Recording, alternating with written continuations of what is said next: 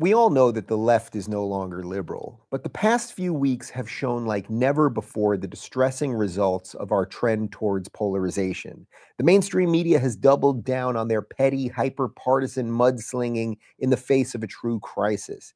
It's more important than ever to be informed, engaged, responsible citizens who want to follow the facts and ignore the nonsense and the noise. That's what Don't Burn This Book is all about. While we faced a lot of pressure to delay the publication of this book because of quarantine, I felt it was important to get these ideas out as soon as possible. I know that free thought, free speech, and patriotism are as important to you as they are to me, so I hope this book entertains and inspires you during the days and weeks ahead. Order now at don'tburnthisbook.com. Hello, I'm Douglas Murray, and welcome to the Don't Burn This Book book club. Um, I am here today talking with Dave about chapter one of Don't Burn This Book, which uh, is on coming out. And I suppose first of all, Dave, I should I should ask you. Well, first of all, congratulations on the book. Um, second, um, there are two comings out you mentioned in this chapter. Uh, maybe we could talk a little about the first because I uh, I was very struck by it. Every uh, gay man has a coming out story. Every gay woman has a coming out story. Um, but you know, it's it's a reminder of how tortuous, difficult, and in some cases delayed the process of discovering who you are can actually be. It's interesting because you know, it's one of those things. It's like, like you, I talk for a living. Everyone knows what I think about everything, but it is a part of my life that I don't talk about that often. And I liken being closeted about my sexuality to what I think many, many people right now are suffering from, which is being closeted about their political views. And I don't mean that in the context of some really racist political view or even fringe political view. I mean people that have views that 10 years ago were very moderate and decent now are just simply afraid to say what they think. So in terms of my sexuality and coming out, I mean, it's it's a true story that I mentioned in there that the first person that I ever came out to was a friend of mine who was a stand-up comic who was a he was an openly gay comic. I hate the phrase openly gay, but he was openly gay comic named Mike Singer in New York City and I was 25 years old. So I mean that that's late, especially, you know, I think for young people now uh, when they hear oh you didn't come out till 25, that sounds crazy to them because they're out at like 12 or at least talking about it as if it's not a bad thing, something like that. Um, but the first person I came out to was it was September 11th, 2001 at about 12:30 a.m. in the Times Square subway station. So almost everyone that's watching this can probably picture that it's the most famous subway station probably in the world. And we were right at the the shuttle train. That's all, all the shuttle does is go from Times Square to Grand Central back and forth. So you're in this odd sort of purgatory place and I I blurted this thing out, this what I thought was this like horrific secret that I couldn't hide anymore. And then literally about seven or eight hours later, America was under attack. I mean, I woke up from a phone call from my dad who could see uh, the first tower had been hit, and he worked in New York City. He could see it from his office. And I kid you not, I mean, I genuinely thought it had something to do with me releasing this evil secret into the world. And the way I liken that to the political part is that, you know, it's really hard to live one life just as a human being, just just to be who you are and, and put your life out there and find some purpose and all that. That's very difficult in and of itself. But if you're closeted about something, in this case your sexuality or your political thoughts, you will lie without even realizing you're lying. You will you will live more than one life. You will have two sets of friends. You will have family members that don't know who you are, all of these things. And I think people really do understand this now from the political side because I hear this all the time. Someone will come up to me, you know, at a college gig or something and say, you know what, I'm, I'm a libertarian, something like that. Or even the scary one, I'm a, I'm a, I'm a secret conservative. Or they'll say, I'm a closeted conservative. And it's like, you know, usually a young person at, at college. And it's like, if you start that path now when you're young, not saying what you think, it will break you at some point down the road. And yeah, I think I think a lot of gay people just have a an extra understanding of that.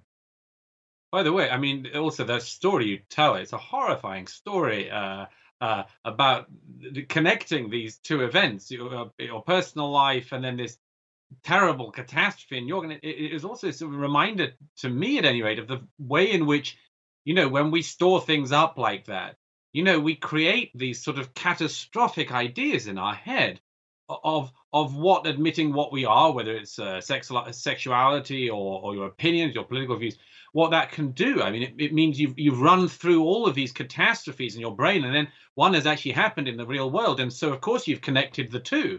Uh, it's it's, it's a horror reminder of what this is like.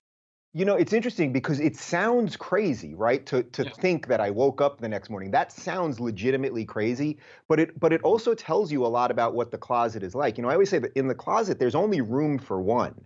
And and when you are solo, whatever it is that you're not telling people that you think, it doesn't mean you're right about everything by the way. You may have all the wrong beliefs that you're hiding, whatever that is.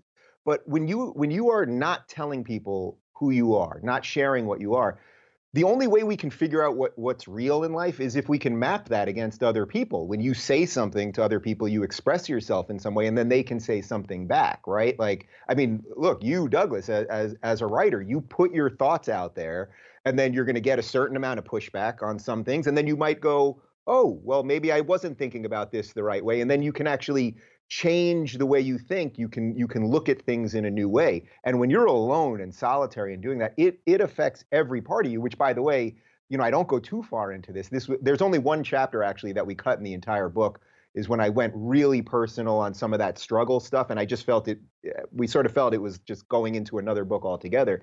But hmm. it will lead you down a really dark path that i think most gay people know about. Like once you if you're not yourself, if you are someone else, whoever that other person is, you will do all sorts of things that are not good for the for the person that you truly are.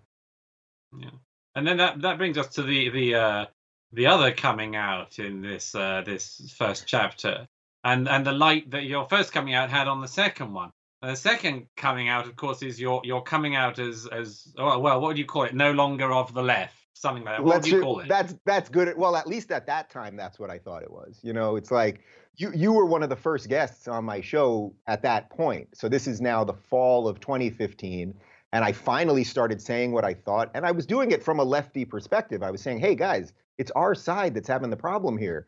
Uh, you know, everyone can say the conservatives are nuts and they're whatever you want to say about them. But I'm seeing a problem here. We're the ones silencing people. We're the ones calling everyone racist. We're the ones not tolerating dissent or or open inquiry or any of these things.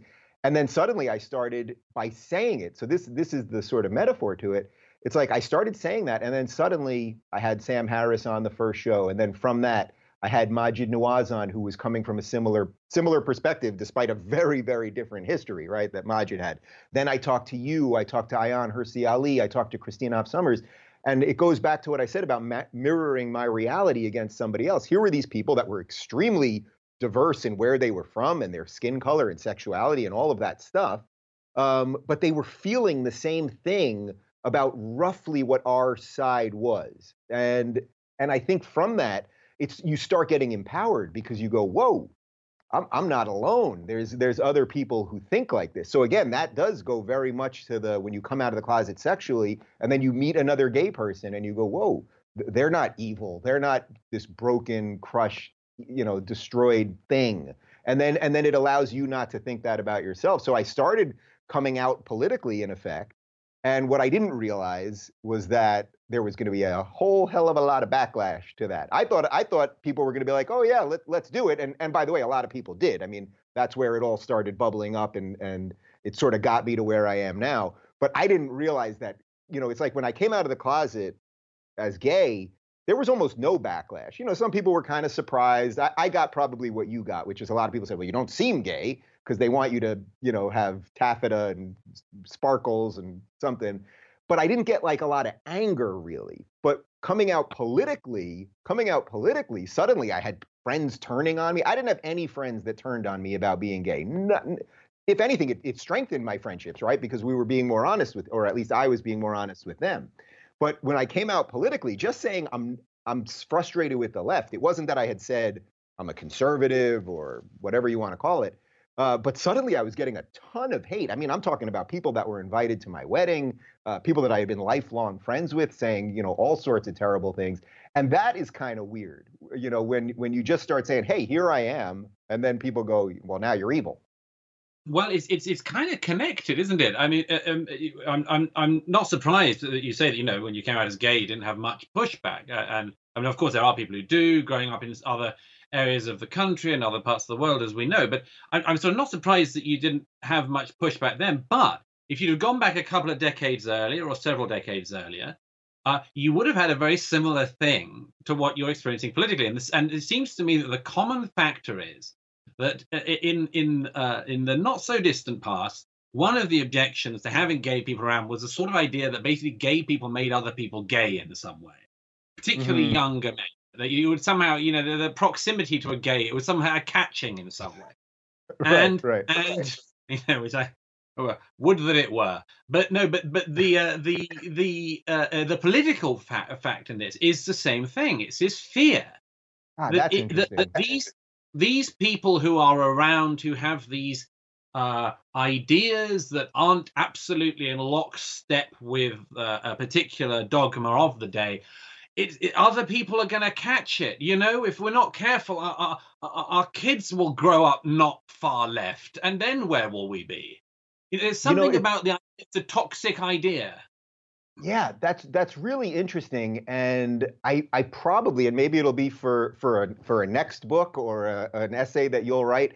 That concept really should be extrapolated a little bit more because I think you're right. It's like you come out of the closet and it's like your friends don't suddenly turn gay, right? Like everyone, if they're straight, they're straight, and that's it. I never met a friend that I came out to and suddenly they were like, "Well, I'm gay too," you know. I, although you could, I guess you could have a closeted friend too or something like that. But you're not gonna you're not gonna convert someone. It's not a thing. But you are right that when you start coming out politically and you start talking to people that know more things about you. So I started talking to Thomas Sowell about economics. I started talking to Larry Elder about racism. Um, all these of these people, people, These are dangerous these are people. Highly dangerous people with deeply contagious ideas. Um, but what happens is, in that case, yes, and that must be the real threat that it's not just you that they're trying to take out at that point. It's not just you that they want to silence. It's that they might go, holy cow, some of these ideas aren't that bad. But they have, unfortunately, and this was my frustration with the left from the beginning, they had become so rigid in their thinking. And I, of course, I, when I always say this, I don't mean every single leftist, but I mean broadly lefties these days. And it goes in cycles, right? Like, you know, 20 years ago, it was John McCain and, and Joe Lieberman, who were Republicans that were trying to get video game violence to be, you know, they didn't want Mortal Kombat in video game stores. So these things are cyclical for sure, and it may eventually turn around again.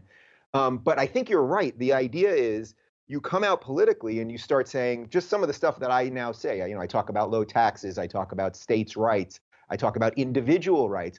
Well, that stuff does spread once people hear about it because I think it's a much clearer path to happiness and a functional society. And if you don't want that, well, what what do you got to do to those people? I guess you got to treat them as apostates, and and in effect, that's what's happened to me and and a lot of other people.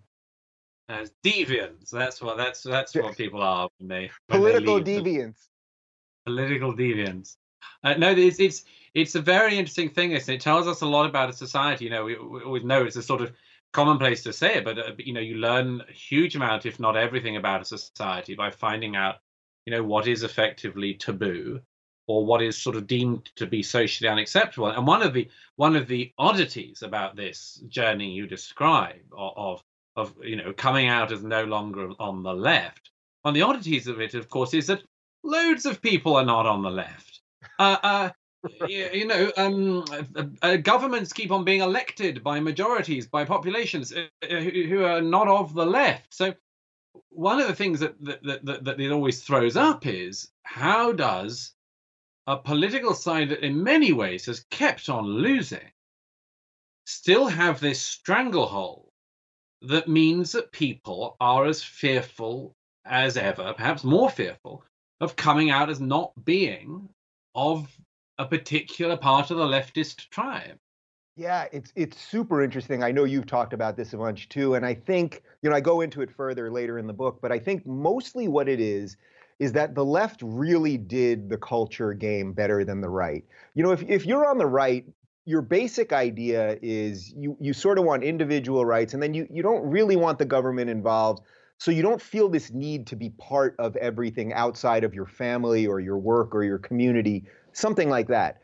But on the left, there it seems to me that no longer on the left is there a unifying principle. Like it's very obvious that on the right, it doesn't mean they always hold that ideal properly, but the ideal is individual rights. If you're a member of a society, you should be treated equally. It doesn't mean we all have the same starting point. It doesn't mean some of us don't work harder or aren't luckier or a series of other things. But on the left, it seems to me that there isn't a unifying principle that brings them together. So that leads to the hysteria. It, leads to a certain religious nature of if you aren't exactly what I am when I am, like it's also that you have to change the second they change, right? So it's like mm-hmm. if the second they're for gay marriage, everyone better be for it that day. So, yes. you know, Barack Obama, Barack Obama ran first time around against gay marriage. And the progressives of 2040 will yeah. hate that man. They will say he was a bigot because he didn't change, you know, and they'll also do it retroactively when when they weren't even alive and have any understanding of what it was like to be alive in 2012. But but I mm-hmm. think that thing leads to a constant, oh, I feel something about something right this moment, and that's good enough for me to put forth to the world. So if you don't mm-hmm. agree with it at that moment, you're screwed or you're evil or the rest of it. So then that leaves an awful lot of good people just going, all right, maybe the right isn't that terrible. And and generally what you find, I mean, you know this, is that they're not that terrible. One of the other uh, uh, interesting things about that, by the way, uh, is this thing of excommunication. It, it, strikes me as being very interesting that the that I mean there have been, as you know, I read about this in my latest book, in the Madness of Crowds, but this this thing of trying to excommunicate people from the Church of Gay or from the, the particular, you know, from being black if they've not got the right views, and and and so on. This madness that has been going on in recent years. But but it, it's interesting that this excommunication trend also it exists in my experience pretty much solely on the in politics on the left. In that mm-hmm. uh, to be told, as you were told uh, by people, you know, you're not any longer of our tribe because you've you've effectively apostatized. Uh, you, have broken the rules. You're out now one of the things that always strikes me interesting as being interesting about this is I, I mean I may be wrong. There may be countries where this happens, but I've never seen this happen on the right because it, I mean, I, I don't know about you, but if somebody said to me, you know, Douglas, I don't think you're a real conservative, I would be like, oh, yeah, that's yeah, that's fine, you know. Um, well, uh, you, you're not really going to be on the right. We, we, are going to excommunicate you from the the the the the, the right wing group. I, mean, I'd be like, who are you? Uh, what what gave you these magical wand waving powers? But but but it does happen and it does work. This excommunication, this these you know magic spell words, it, it works well, on the left.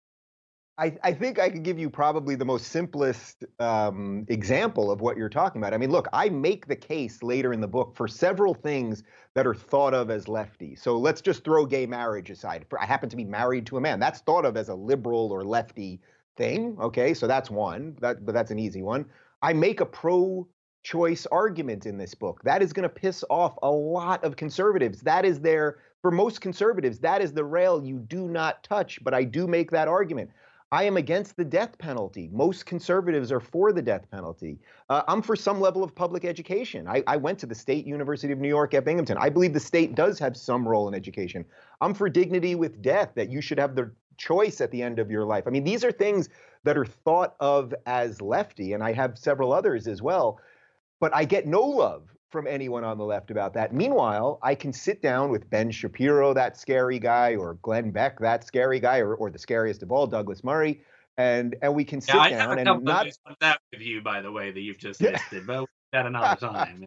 all right, we'll have to arm wrestle about those next time. But but that's the point. That's the point. Even if we had some truly intractable uh, mm. political position that we could not get over after 10 drinks and you know, eight hours of doing it, I know you wouldn't excommunicate me at the end, and you know I wouldn't do it to you. We would view, if anything, I know this, Douglas, because we've done this. We've had great political debates, putting, you know, not publicly, where we don't mm. fully get there equally, and then, and that's the joy in it. Like, that's the joy of like, whoa, maybe, you know, I say this to Shapiro all the time about gay marriage, where his position is a religious position, not a, in, you know, you know, he's not trying to stop my marriage anymore. It's not that he fought for gay marriage, and I'm very open about that. But it's like I believe that if Ben and I keep talking about gay marriage, or not even talking about gay marriage, if the if the future, if Ben and I can just remain friendly and have conversations about politics for the next 50 years, I suspect that when I'm 93 and Ben is 89 or whatever it is, he might actually come around and be like, I guess Rubin was kind of right on that. But there's only one way to find out. And so when you talk about how one side purges you, it's like, I don't how much penance can I give these people if I agree with you on this, I agree with you on this, I agree with you on this, this, this, and then have them just spit in my face. While the other side, I take some of the, the issues that are most uh, most heartfelt to them. I mean, the abortion one, that is the one. You know that for people on the right, that they, and yet I take the counter position, and I know. I mean, at the end of the abortion part, I say, "Now that you all hate me, let's move on." But it's like I know, I know that while they will disagree with me, they they will not try to destroy me, and that is just a fundamental difference. Well, you know, there are two things I just add to that. Well, the first is the importance of humility in all uh, arguments and discussions. Humility means that we can keep our ears open uh, and keep our minds open. And the second thing that often follows on from that is that there is very little in the world, certainly very little in the world of ideas, that is more stimulating than the moment when you realize that you might be wrong. And keeping That's yourself it. open to that possibility seems to me worth doing. But uh, I'm conscious that our time's probably up, uh, but we could go on all day. But this has been a great so, terrifically enjoyable Listen, book. Gets off to a racing start. Thank you, thank you. For, from you, that is a true compliment. Um, and I, I, do have to tell you something publicly that I've said to you privately many times. But as I was writing the book, you know, I had just read your last book, and I've, I've read uh, pretty much, you know, I read pretty much anything you put out there. And the entire time as I was writing sentences, I always had this thing in the back of my head: Would Douglas Murray write this better? Would Douglas Murray write this better? and uh, I think I, I think I did a pretty decent job for for round one. Um, but uh, let's just let's just keep fighting the fight, man. And I appreciate you doing this. So thanks a lot. It's a great pleasure. See you, Dave. The conversation doesn't end here. Join us at RubinReport.com, where we're diving even deeper into each chapter of Don't Burn This Book, and you can ask me questions directly. Once you access the Rubin Report community, you'll get so much more than access just to me. You'll be joining thousands of others sharing their ideas, their interests, and posting photos, videos, memes. Plus, you'll get the Rubin Report podcast ad free and ad free video. RubinReport.com. That's RubinReport.com.